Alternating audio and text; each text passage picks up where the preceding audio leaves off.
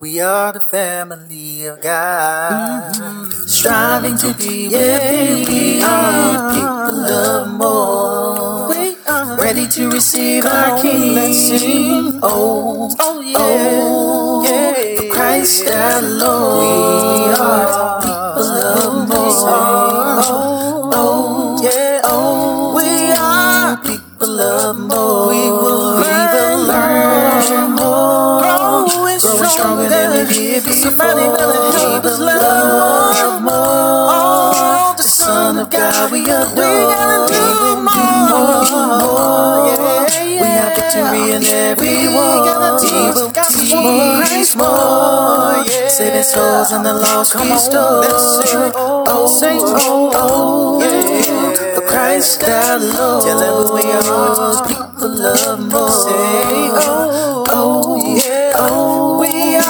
People love tell more. Tell them we gonna learn more. We growing stronger than we did before. Somebody gonna help us love more. We will learn more.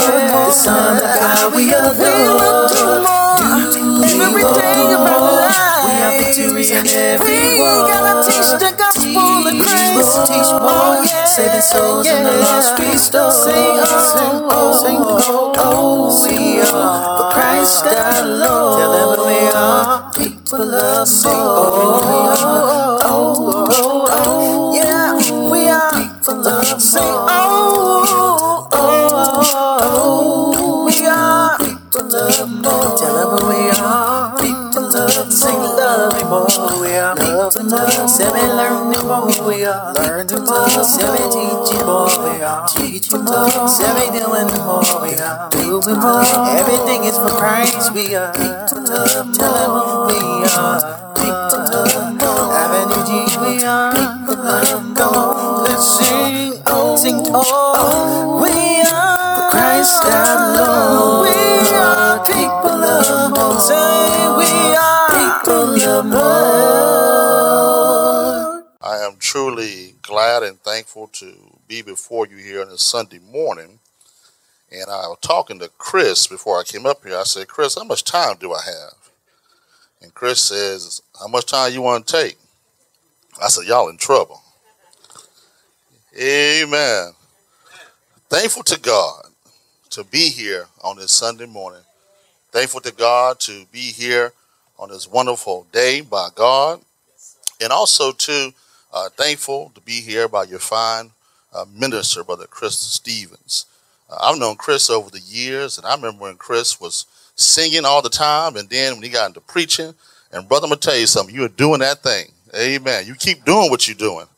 Amen. He's doing a wonderful job here. I had told Chris when I first got here that this is the first time I've been to Avenue G, and I said, y'all, the building is nice. And I'm a big believer in when you, not only you do ministry, that you make sure that you continue to do the ministry holistically. What I mean by that is that everything, the building, you know, the worship service, everything that you do for God must be on point. Amen. I'm a big believer of that. So thankful for him doing that, and thankful for you working with him. So I'm thankful for all the leadership here who are working with him, all the brothers and sisters who are doing a great job in that effort. Also, too, want to thank my family, my wife, my mother-in-law, my other mother-in-law, Janet, everybody. Amen. My CU family and showed up. CU in the house. Amen. I see him. Carlos. Amen. Adrian. Amen. Well, Brian, I see you, my brother. Yeah. And so I appreciate them greatly for coming here this morning. And also, you know, over the years, I have, you know, known my Amy and also Uncle Dougie, amen, and other people I see here, Brother Voice and Brother Arnold. And so I've known over the years, and it's good to see them as well. And I'm going to tell you something. Where's Joshua at? There you go. My brother, for those who don't know, Joshua and Chris came down to a lectureship back in Waco. Y'all remember that lectureship, my brother? And Chris did a good job of speaking, but Josh did a good job of singing. But it's like you didn't miss a step. It's like when I got here, you continued on from the lectureship. Amen. So awesome job. I continue to keep doing what you're doing, my brother. Amen. Amen. The title I have for my lesson, you know, when Chris told me about the you know, the how you do the one word series and how it was going to be after songs, you know, the first thing that popped in my mind, Wayne, was Marvin Gaye. Amen. Now, I'm a child of the 90s, part of the 80s. Amen. But I still, growing up, you know, my wife always teased me because she always talking about she know more old music than I do. That's still up for debate. Amen. But it's something about that old music. Amen. Isley Brothers, Curtis Mayfield, Marvin Gaye. You know, I can go on and on about old music. I like, you know, new music, some of that modern stuff. I don't know. Amen. But you know, I thought the title was fitting here. You're looking at Luke chapter 17, verses 11 through 19. If you're able, you can. Please stand with me this Sunday morning. If you have your Bible, come with me to Luke chapter 17. Luke chapter 17 and verse number 11.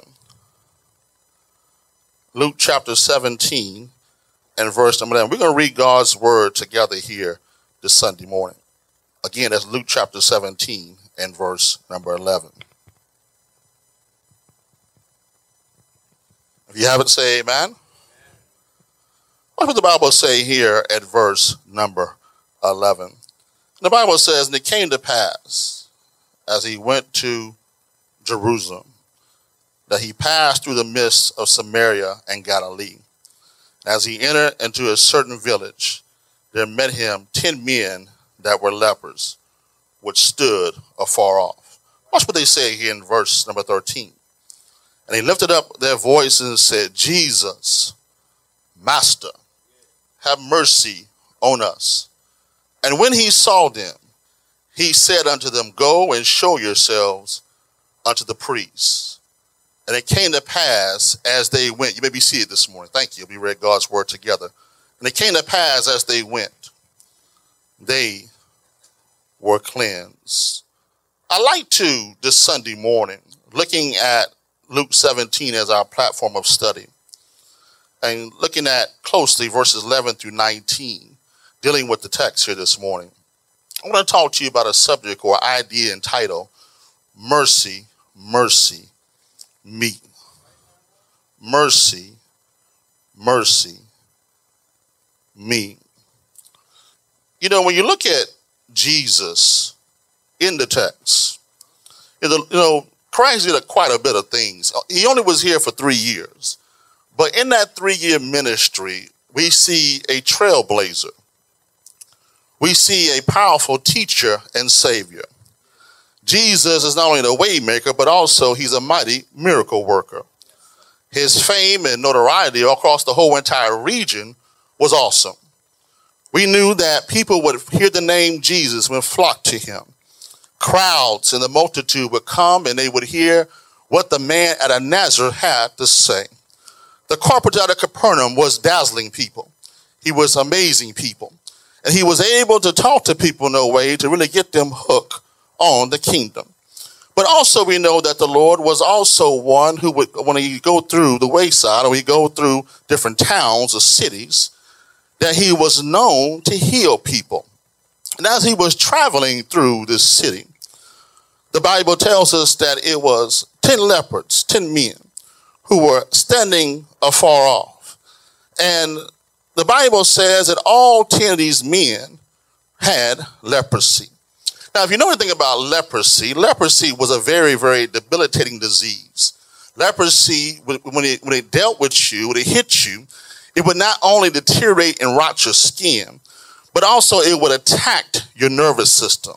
Now, there's one part of the physical thing that deals with leprosy, but also people who had contracted leprosy had to deal with a devastating lifestyle. What are you saying, preacher? Well, if you had leprosy, you were no longer allowed to be around society.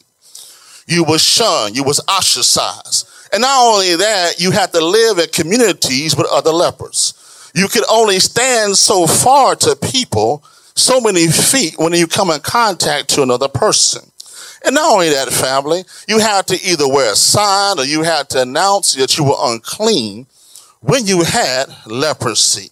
Can you imagine these men not only had a death sentence, but also was shunned and it was rejected from every commonality of they knew.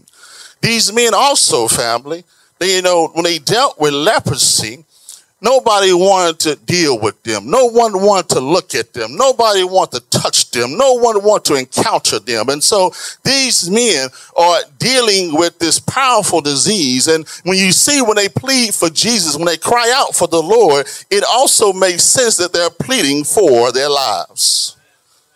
The Greeks and the Romans called this the living death. Leprosy was nothing to play with. There was no cure for it. And so these men here crying out for the Lord, asking for mercy, asking the Lord for help. There are two things, church family, that stands out here this morning that I like about this text. The first thing they said is, Jesus, have mercy on us. But also, too, they call the Lord Master. But when you look at the word mercy up close, watch what it says here in Psalm 136 and verse number 1. Psalm 136. Let's go real quick. Psalm division 136 and verse number 1. And watch what the Bible says here in verse 1. All have it, say amen. And the Bible says, it says, "Oh, give thanks unto the Lord, for he is good," and what? "And for his mercy endureth forever. Oh, give thanks unto God of gods, for his mercy endureth forever." Y'all with me here this morning? Stay hooked now. Verse number 3. It says, "Oh, give thanks to the Lord of lords," for what? "His mercy endure," for I think you get the picture here this morning, church family. In other words, it says that what God's mercy is not only mind-blowing, but God's mercy never tires out. Watch what it says here in 2 Corinthians chapter 1. 2 Corinthians chapter 1.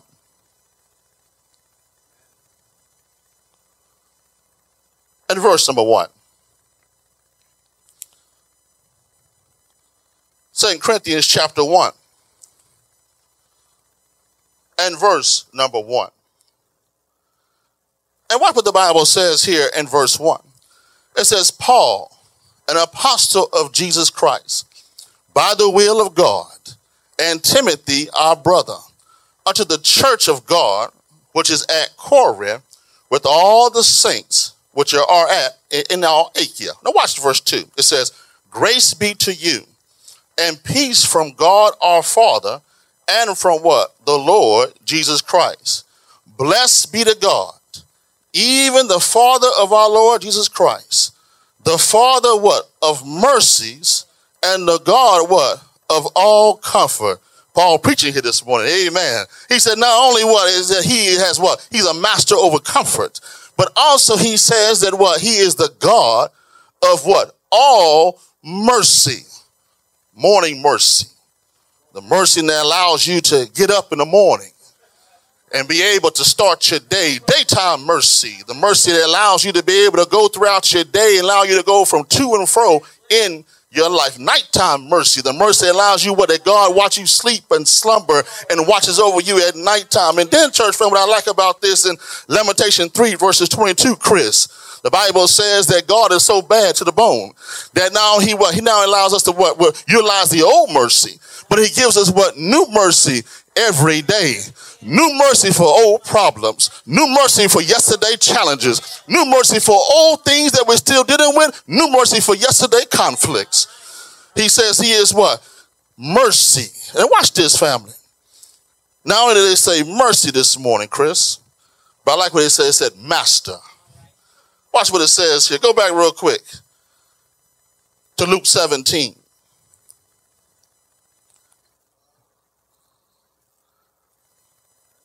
And verse number 11. Luke 17.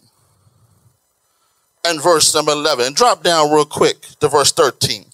"And they lifted up their voices and said, Jesus, Master, have mercy on us."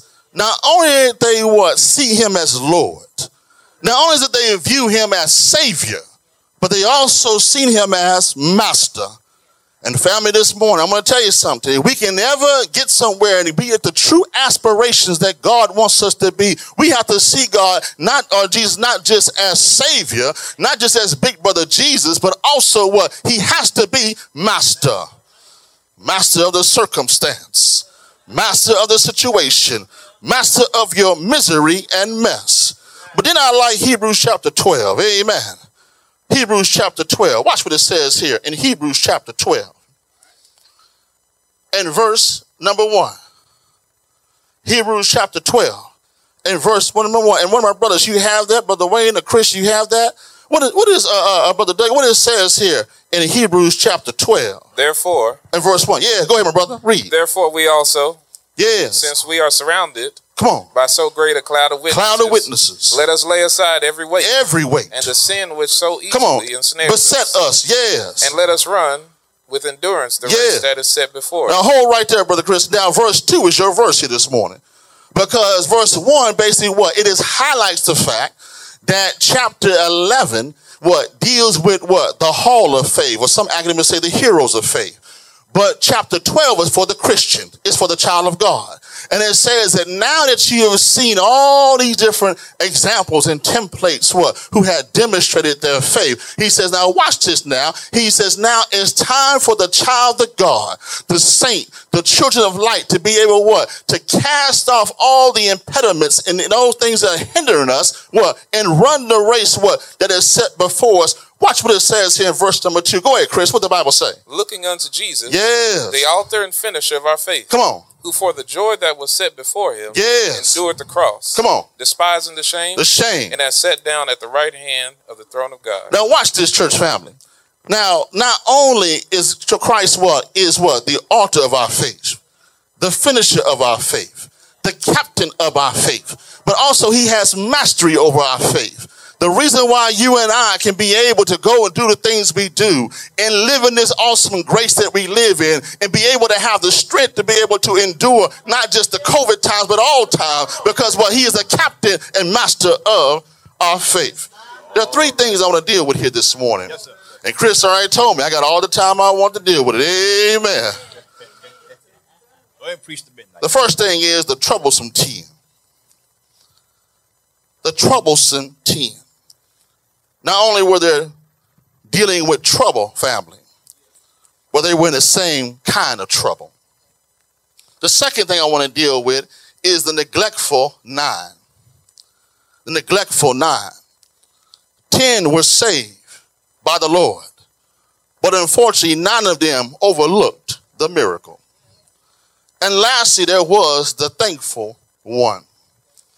The one who came back to give worship. Oh, Lord have mercy. The one who came back to give honor. The one who came back to give glory. The one who was the one outside of the 9. Came and let God know how much he meant to him. But talk about the troublesome 10. You and I need to know this morning, friends and family, that trouble is inevitable. It doesn't matter what you do in this life to try to elude trouble. Trouble will find you. It don't matter how long you went to school. Trouble can still be there. It don't matter about your race or your money, who you know or where you're from. Trouble don't care about that. Trouble don't care about your politics. Republicans still have trouble. Democrats still have trouble. Libertarians still have trouble. Why? Because trouble is trouble. David had seen trouble. Joshua had seen trouble. Moses had seen trouble. And Paul had seen all kinds of trouble. And when we think about trouble, church family, we know it's going to come, but it's not about if the trouble is going to come, but it is our reaction to the trouble. Find me real quick to James chapter 1. James chapter 1 and verse number 1. James chapter 1 and verse number 1. I'm one of these preachers, Brother Chris, that I warm up behind the pulpit and then I exercise on the platform. Right. Amen. James chapter 1 and verse number 1. And if you had that, my brother, what the Bible say? Read if you will. James, a bondservant of God, yes, and of the Lord Jesus Christ, come on, to the 12 tribes which are scattered abroad, yes, greetings, my brethren, come on, count it all joy, yes, when you fall into various trials. Hold right there. Now, there's a couple things there when we look at James 1:1-3 as we unpack the text. The first thing is he says what? Count it what? All joy when you what? When you fall into divers what? Temptation. Understand, church family, the problem is that we know temptation is going to come. We know that trouble is around the corner. That's not our problem. The problem is that you and I don't know how to count. See, y'all missed that this morning. Let me preach over here. Y'all don't know how to count. See, you know arithmetic. You know equations. You know all about math and stuff, but when it comes to counting what? Your blessings and counting God's grace and counting God's favor and counting all the time God has been there for you in prior occasions, we lose our minds. Now it says, count it all joy when you fall. Y'all with me this morning? It says, when you fall in what? Divers what? Temptation. It says temptation is going to what? Going to come. It's not the fact that temptation is going to come. We know that's going to happen. But what the true significance is of the text this morning, family, is this, is that how you and I are going to react when trouble hits our doorstep. It says what? It says count all joy when you what? Fall in what? Divers temptation. It says what? Knowing that the trying of your faith what? Worketh patience. Woo, hold right there. See, we need to embrace when temptations come. Because if you and I ever want to grow and be fruitful in the Lord, if we want to be able to be to the full stature, and like the Ephesians 4:15 say, up unto the perfect man, we have to what? Allow ourselves to go through some storms. Because storms have lessons. Storms teach you. See, sometimes you got to go to the university of affliction to get where you're trying to go in this life. And when God brings you to that, then you can look back on the other side and say, God, I'm glad you brought me through that. Because now I am what? I'm a better person. I'm a different person. My talk and walk matches now. And because I'm different, I'm better going forward. Sometimes we got to go through trouble. Watch what it says here in Nahum. Amen. If you don't know this, look at the table of contents. Amen. Nahum chapter 1, verse number 7. Nahum chapter 1. And verse number 7. What the Bible says here in Nahum chapter 1 and the 7th verse. It says, the Lord is good. Go ahead, my brother. Yes. Hold right there. Y'all know what a stronghold is. Raise your hand if you know what a stronghold is this morning. A stronghold is something that's fortified. Okay. It's like a fort, you know, how people, all my military guys in here, ex-military, y'all know that forts are strongholds. Okay. And what it's telling us, family, is that not only is God good, and he's good all the time, but also he is a spiritual fortified helping for us, protection for you and I. And watch what it says here. It says, and he knoweth them what? That trust in him. See, it's not about that you're going to face trouble. The question you and I have this morning is, what are you going to do when the trouble falls in your lap? How are you going to be able to handle the trouble when it comes your way? And I'm going to tell you something. God is there waiting for you and I to be able what? To help us and lead us out of our trouble. The problem is that when trouble comes our way, we take our trouble to all the type of sources in this life except G-O-D. But God has said here this morning that if you have trouble, I am the stronghold, I am the facilitator, I am the administrator, I am the good shepherd, I am the bread of life, I am Alpha and Omega. I will help you now in your time of trouble. We all going to have trouble, church family. But the question is, how you going to deal with your trouble? My wife got me looking at Maury Povich sometimes still, and divorce court. Amen. And she got me watching Lifetime, Wayne. Don't tell nobody. But some of them shows I'll be listening to, and I'll be like, Lord have mercy. They got all kind of troubles.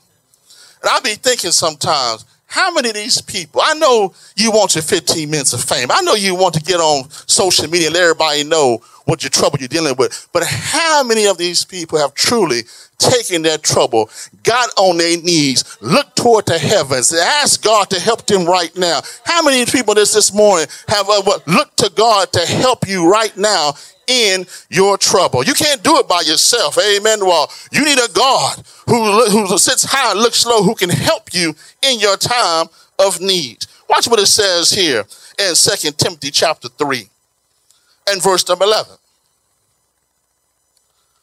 2 Timothy chapter 3.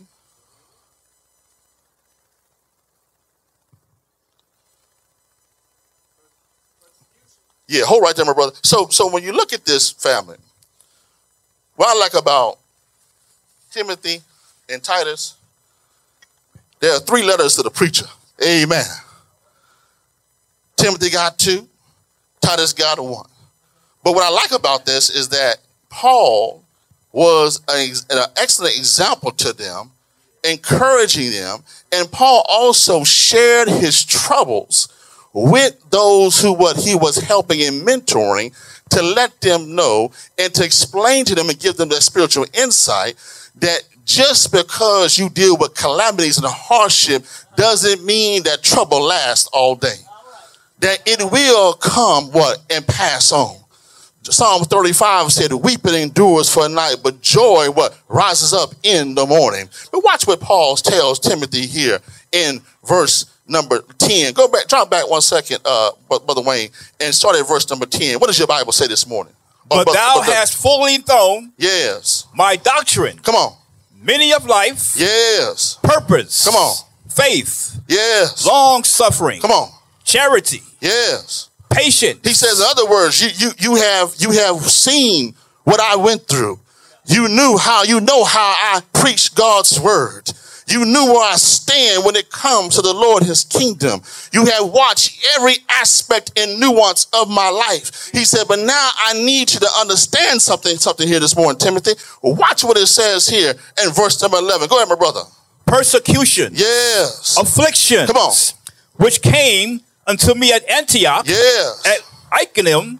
Iconium, yes. At Lystra. Yeah, come on. What persecutions, yes, I endure. Come on. But out of them, yes, all the Lord delivered me. Hold right there. Is that in your Bible this morning, church family? Yes, he says what? Out of them all, the Lord what?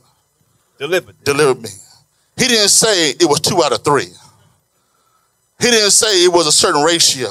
He said what? Out of them all, God what? Delivered me out of those afflictions. And here's the genius behind Paul. Paul writes this to Timothy. He says, I was dealing with conflict at Antioch. And what happened at Antioch is really interesting, because basically they were preaching the gospel, Brother Wayne, but then some people, Brother Voice, got jealous. And they stirred up the Jews and the Gentiles there. In other words, they had to what? They got kicked out of Antioch. Okay, so Paul says, look, I was in Antioch, we was preaching, but we had affliction there. So I know, Timothy, what is affliction? He says we had trouble in Iconium. Same thing, but the difference is it was escalated because it went from disunity to a plot to kill Paul and Barnabas.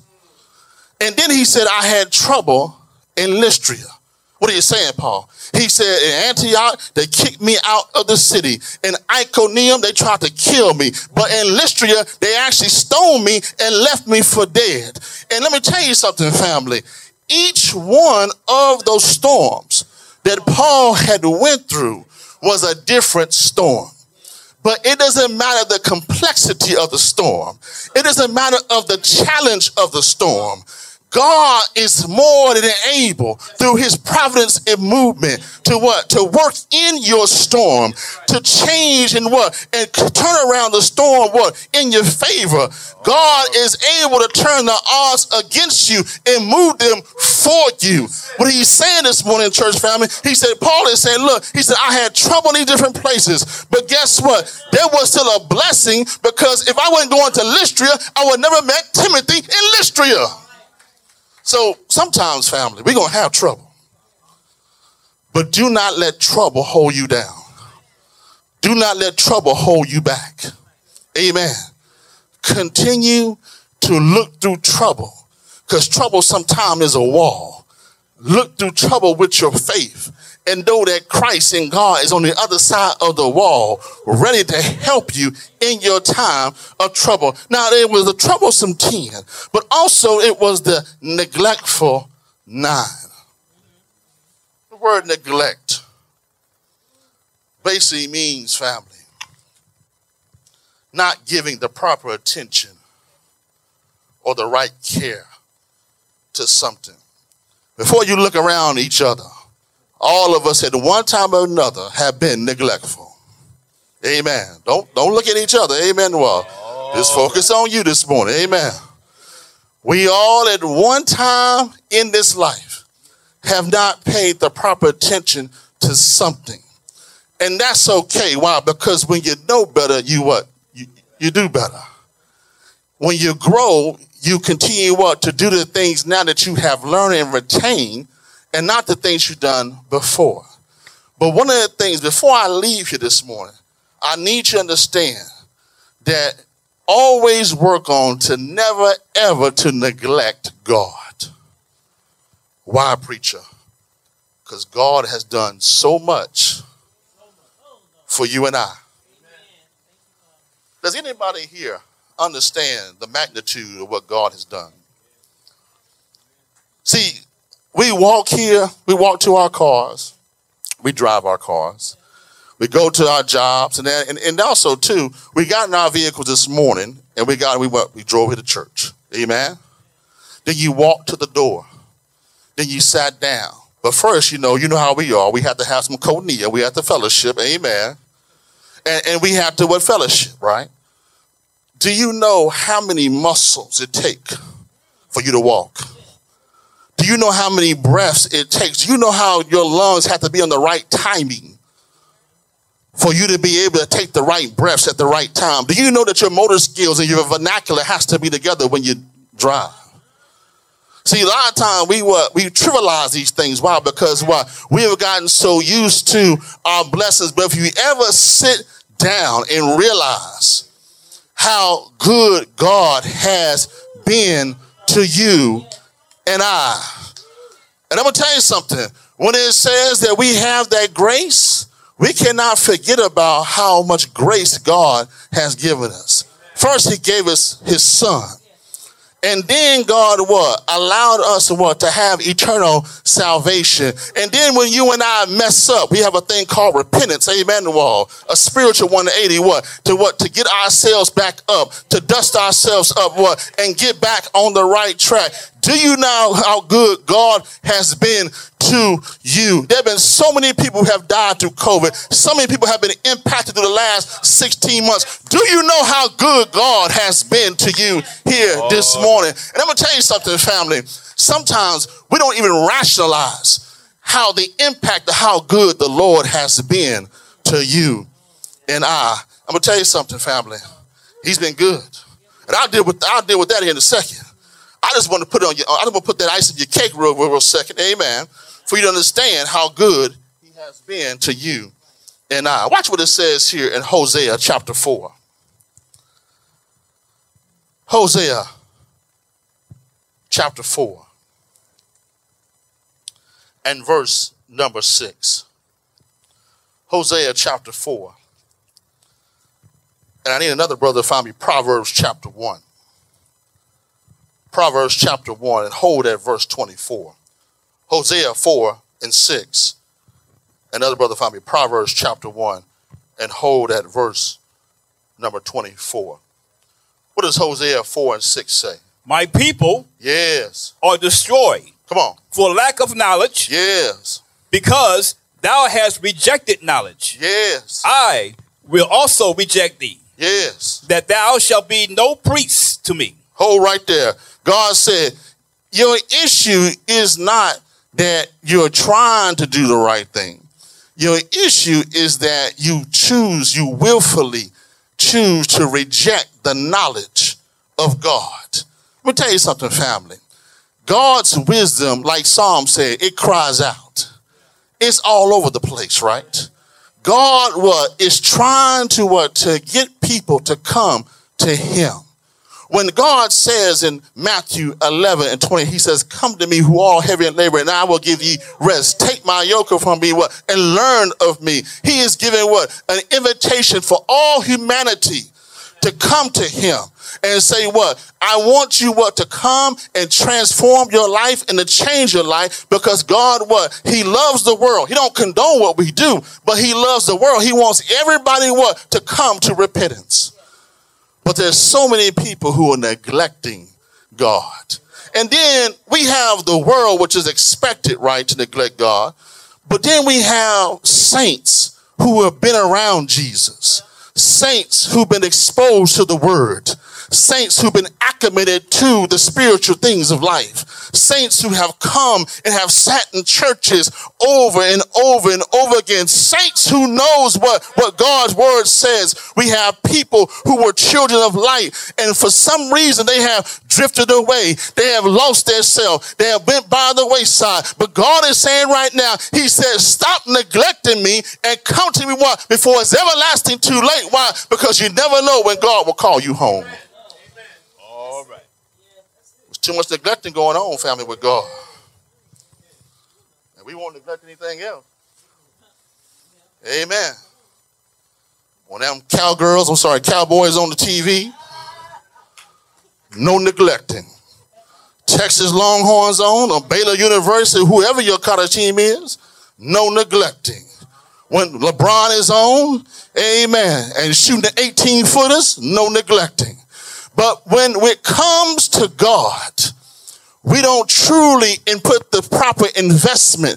And all God is asking for us to spend is a few hours on Sunday, a few hours on Wednesday. Everything else is yours. But understand this, we can't even do that. But we want to be blessed. Yeah. We want God to help us with our initiatives. We want God to help us with our dreams. We want God to help us when we fall down and can't get back up. But how do you think God feels when you don't spend the proper time with him?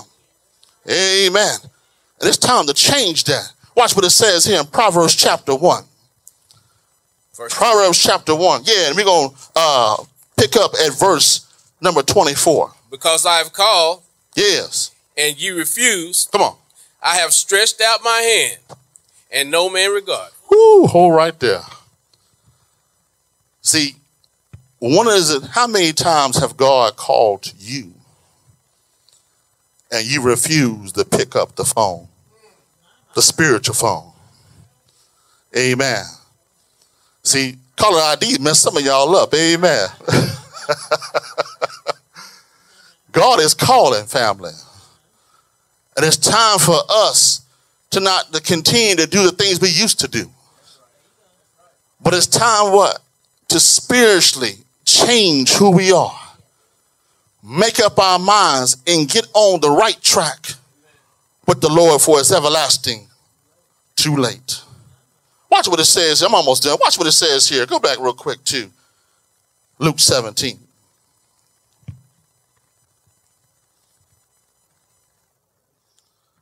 Luke 17.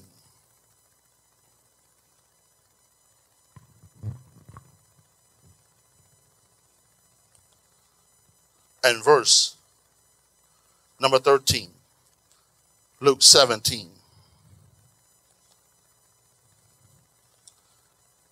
Luke chapter 17, verse 20. The Bible said what? And they lifted up their voices and said, Jesus, Master, have mercy on us. And when he saw them, he said unto them, Go show yourselves unto the priests. Now, if you know, we know that we're in the Christian dispensation. We know that we are in the New Testament church. Our worship today is in spirit and truth. The worship in the Mosaic dispensation and the law of Moses was of the priests and the sacrificial system. It was a little bit different. And so, but you had a situation when somebody was unclean. You had to ceremonially be either determined by the priest to be clean or unclean. The Bible, you know, what I like about God, God gave the Jews everything. He gave them their judicial system. He gave them their legal system. He gave them their spiritual system. And part of that spiritual system, he said, when you have mold, when you have something unclean or even leprosy, you have to go to the priest. The priest would examine you and assess you. And after he examined and assessed you, then he would give either a bill of clean or unclean. And so if you were pronounced unclean, you have to quarantine, amen, and go outside of the camp, outside of the city, outside of the village. And you would be outside, separated, segmented from society until it was determined whether you got better, you got fixed, or something happened to you. But no matter if you got better, you have to come back to the priest. Y'all with me here this morning? Stay hooked now. You had to come back to the priest, and the priest ceremonially would tell you you were either clean or unclean. He would examine you. He would say, you can go back to society. And Jesus, being our master, Jesus, being our awesome teacher, understood the law of Moses. And he said, they said, Jesus, have what? Have master, have mercy on us. And he said, what? Go show yourself to the priests. Now, if anybody had read that verse, watch what the next verse says, because this right here truly shows the dunamis, the power of God here in the text. Read verse 13 again, my brother. And they lifted up their voices, yeah, and said, come on, Jesus, yes, Master, have mercy on us. Come on. And when he saw them, yes, he said unto them, Go show yourselves to the priests. Yes. And it came to pass, yes, that as they went. Woo, hold right there. Is that y'all Bible this morning, church family? Yes, the Bible says what? As what? They went. Go ahead, my brother. They were cleansed. Hold right there. It didn't say they got to the priests. They were cleansed. It didn't say that the priests examined them first, assessed them, and they were cleansed. The Bible says as they went. Ooh, Lord have mercy. Chris, you messed up now, brother. I don't know. That's too much time for me this morning, my brother. It said as they went. See, here's the power of God, church family. God said, you don't need no dermatologist. You don't need no ProCare. He says, I got you right now. He said, as they went. They were cleansed. And then 9 of them. Woo, Lord have mercy. Brother Arnold, come on now. 9 of them received the same miracle. Looked at God and chalked the deuces. 9 of them looked at Christ. We got what we want. Holla at you. See, that sounds like some of us. Amen. All right. You know, we fall on hard times. We hit not just rock bottom, but the bottom of the rock bottom, Brother Joshua. And we're looking for God. And you know how we are, family. Lord, this is my last prayer. If you just help me this time, I'm going to get myself together. But I'm just asking you, God, just to help me one more time. I know I haven't been faithful. I know I've been elusive. I know you can find me, but I haven't been trying to come to your church. I haven't had heaven in my mind or his church in his rear view. But I'm asking you to help me one more time. How many times have people done that? How many times have we have done that? See, sometimes, family, we have been neglectful. And see, what bothers me is when you go to the place, the church, and no one else could help you. No one else could open up the door. No one else can make what? Provide the miracle. G-O-D, God was the only one who could help you. And we what? We receive the blessing and what? We get ghosts. And we'll see him again on Christmas, Easter, or whatever. Come on now. We have to what? We have to give God everything. He has to be in our lifestyle. We have to have discipleship. We have to have stewardship. Gospel is 24/7 living. Romans 12:1 talked about what? I'm a living sacrifice. Holy and what? But presentable unto what? Unto God. Not to my friends, not to my co-workers, not to my supervisor, not to my family, but to God.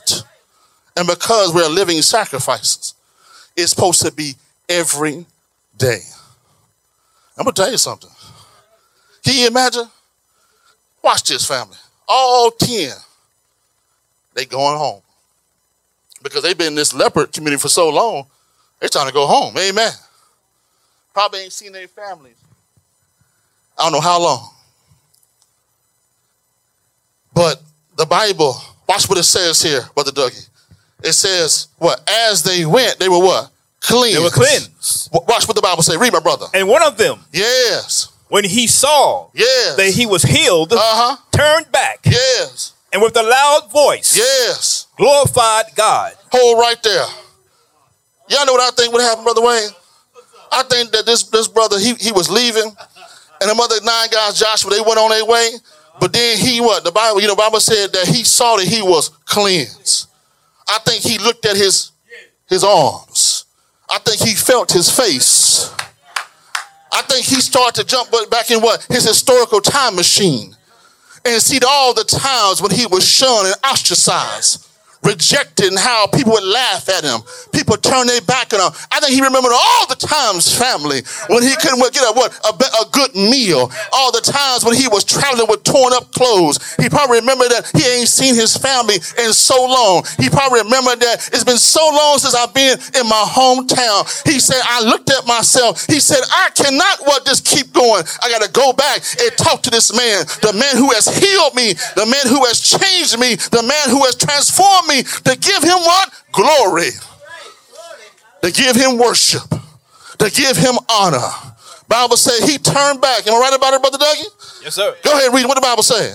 And fell down on his face. Yeah. At his feet. He said, you're the only one who could have done this. I'm thankful to God that you took time out of your majestic mandate to come and look at me, to talk to me, to fix me, to lift me, to change me, to edify me, to transform me. And I'm going to tell you something, family. There are a lot of people today who have forgot to return back and give God some glory. Amen. All right. God has helped you. God has laid out the red carpet for your family. Gave you something that no one else could give. But yet, you forgot about him. I'm not talking to nobody in this morning like this, remember? Amen. I think everybody here, we're good, right? But just in case, if you have forgotten to return back to God, I want you to think about here this morning. I'm closing. This is my lesson for this morning.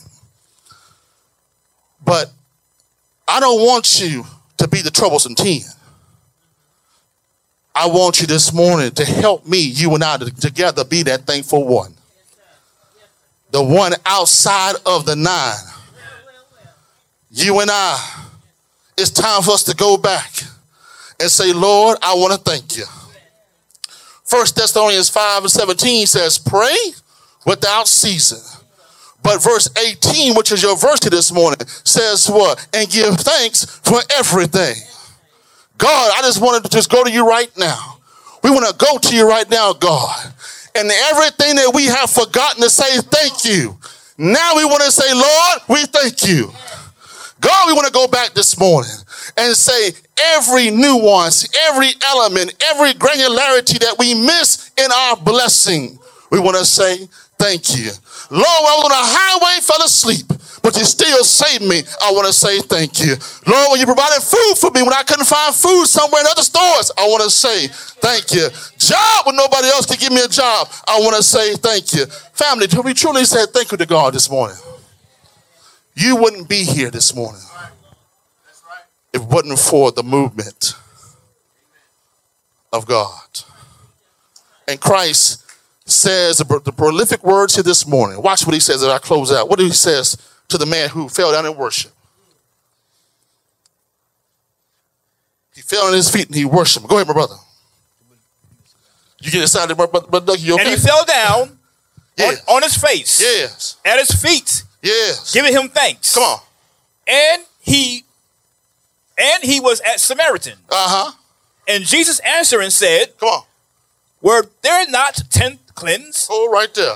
He said, where's the other 9 at? Didn't all 10 get the same miracle? Ooh, that sounds like a sermon right there. What Chris said. That's like a sermon right there, Chris.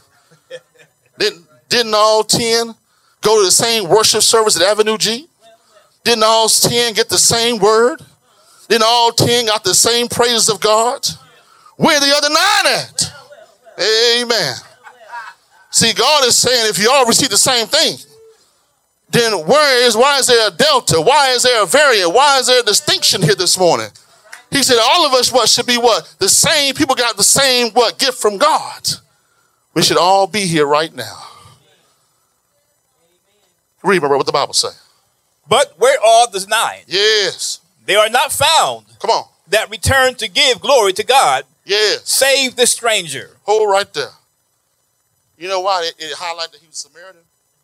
Well, first of all, the Samaritan Jews had no dealings. They hated each other. Oh, yeah. But I'm going to tell you something about trouble. When you're in trouble, hate go out the window. Y'all missed that. when you it can be your mortal enemy, yes, but when you in trouble, hello somebody. That hate has no relevance. Amen. He said this was a Samaritan man. What? And let me tell you something. The reason why I highlight the Samaritan man, why he said, because the Jews knew about God. They understood God. They knew the power of God. They knew all about his doctrine and tenets and everything. But he's hiding the Samaritan man. Why? Because the Samaritan man, even though he don't know what y'all know, he had enough common sense and spiritual intellect to come back and tell God how good he is. So I'm here this morning, family. If you are needing some mercy, God is the one to go to. If trouble has fallen on your lap, the Lord is ready to assist you and help you right now. If you are ready to return back and give God some glory, you've been away too long. God what? He has spared you. You got something to be thankful for. God has what? Has took care of your family. You have something to be thankful for. He wants you now what? To come on back. Come home, for it's everlasting too late. If you're here this morning, and you're not a member of the Lord's body, we know we must hear God's word. Romans 10:17. We also must believe his word according to John 8:24. Hebrews 11:6. We must repent. Repentance, like I said before, is a spiritual 180. It means that you no longer go the way you used to go, but you turn the other way. See, if you do a 360, you just what? You're going to what? Be in place. Amen. And you're going to be a dizzy sinner. Amen. But if you do a 180, a 180 means that what? You're going this way. But then because God has called you what? To spiritual repentance. Now you go this way. And you go away and you renounce what you used to do. You got to confess that Jesus Christ is Lord. He is the Son of God, according to Acts 8:37, John 11:27. And lastly, baptism is commanded. There's water in the plan, according to Matthew 28:19 and 20, Mark chapter 16:15 and 16, And what baffles me, Brother Wayne, is that people say, well, we don't need to baptize. Well, first of all, it's commanded by the Lord. I don't get that. But then understand this. Baptism is all over the New Testament church. It's in Acts 2 at Pentecost. It's in Acts 10 with Cornelius. It's in Acts 16 two times with Lydia and also with the Philippian jailer at the midnight hour. It's in Acts 19. Let me quit. I'm done. Amen. Baptism all over the place. And now the question for you here this morning, if you're not part of the Lord's body, before it's everlasting too late, what choice you going to make this morning? You tried it your way. Your way's not working. But God is crying out here this morning and saying, my son died over 2,000 years for you. He died at Calvary. He was mocked by them. He was beaten and tortured by the Romans. He walked down the Via della Rosa, 6 football fields up to Golgotha, and he was crucified before all men. And finally, the Roman centurion had enough sense, Brother Arnold, to say, surely this must be the Son of God. Here's the question this morning. Have you come to your senses this morning and say, surely this must be the Son of God? If you have, guess what? Avenue G awaits you. What? I see the baptism pool right here. Amen. It's ready. Amen. If you want to come to the water, they're ready for you here this morning. Well, I need to think about it. That's fine. Don't think too long. Tomorrow may not be your day. Next week may not be for you. Well, I'm young. Young don't mean nothing. The graves got what? Small graves and medium-sized graves and tall graves. Amen. You're not promised what? Tomorrow. But guess what? God what? Through his providence and through his favor and mercy and through his awesome grace has you here at this moment. What you going to do about this moment? Y'all already know, family, what you've been through. It's time for you to go ahead and get your life right with the Lord. Hope I've said something that can help you. Hope I've said something that can really make you think this morning. I want to thank Brother Chris and all those here at Avenue G who allowed me to come and give you a word. I'm trying to find, oh, there you go. I'm looking for my makeshift handkerchief. Amen. If you're here this morning and you want to give your life to the Lord, you can do that. Or you need prayer, whatever it is. Won't you come? They all sing the song this morning, Invitation. Thank you, Lord. Come on and say thank you. Wanna thank you, Lord. Well, I wanna say thank you.